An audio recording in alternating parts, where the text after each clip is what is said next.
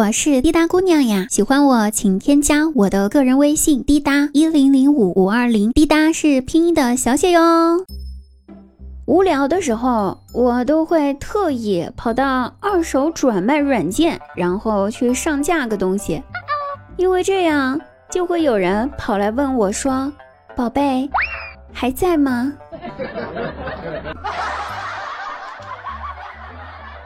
大家看看我这么卑微，再看我表弟呢。表弟的女朋友晚上的时候给他发信息，问道：“宝贝，你在干嘛呀？”他说：“在床上吃薯片呢。”那如果你和我在一起的话，你会干嘛呢？嗯，那我应该是和你一起吃薯片。那女孩子不死心啊，又继续问。我的意思是，没有薯片，只有你和我在床上，你会干嘛？表弟想了一下，认真的回复道：“我会去楼下买薯片。”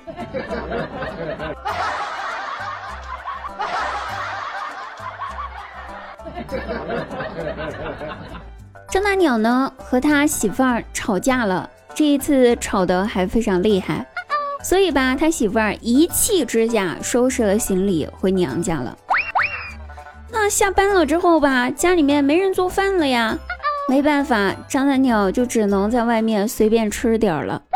但是走了好几家店，里面人都特别的多。本来老婆走了，心情就不怎么好，就更不想去人多的地方凑热闹了。于是走了一大圈儿，终于找到了一个没人的小饭馆。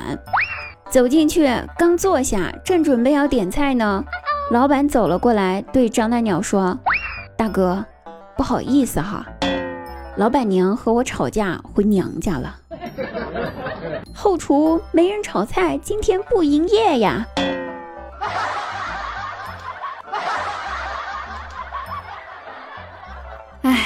同是天涯沦落人呐，相逢何必曾相识。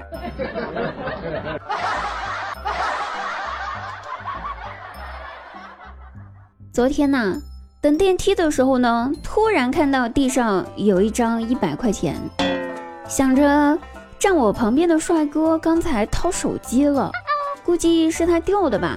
于是我就礼貌性的提醒一下他，说：“帅哥，你的钱掉了哟。”谁知道那帅哥瞅了我一眼，没回我，也压根儿没看一眼地上的钱，那眼神吧，好像就是，我就属于那种故意找茬、故意搭讪，你知道吗？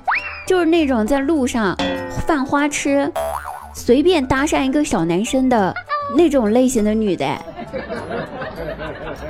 于是我正准备解释的时候，来了一位大波浪紧身衣、身材巨好的美女。美女也看到了地上的钱，于是就对那帅哥说道：“小哥哥，你的钱掉了哟。”然后那个帅哥微笑了一下，低头弯腰，愉快地捡起了钱，然后他俩聊了起来。电梯来了，两人还互加了微信。我靠！原来小丑竟是我自己。话说呢，张大鸟最近吧搞了养殖业，学习养猪这回事儿。可是无论如何呀，他家的母猪就是怀不上小猪崽儿。哎呀，没有办法了，最后只能找来兽医看看呗。兽医来了。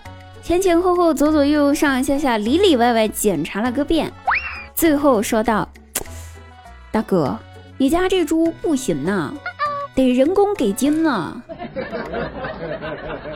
张大鸟一听，皱起了眉头，蹲了下去，蹲在那猪的面前，盯着那头母猪整整看了一分多钟，最后深呼吸了一口气，像是做了一个重大决定似的。对兽医说道：“人工给精，行，没问题。但是吧，我怕生下来长得像我咋办？”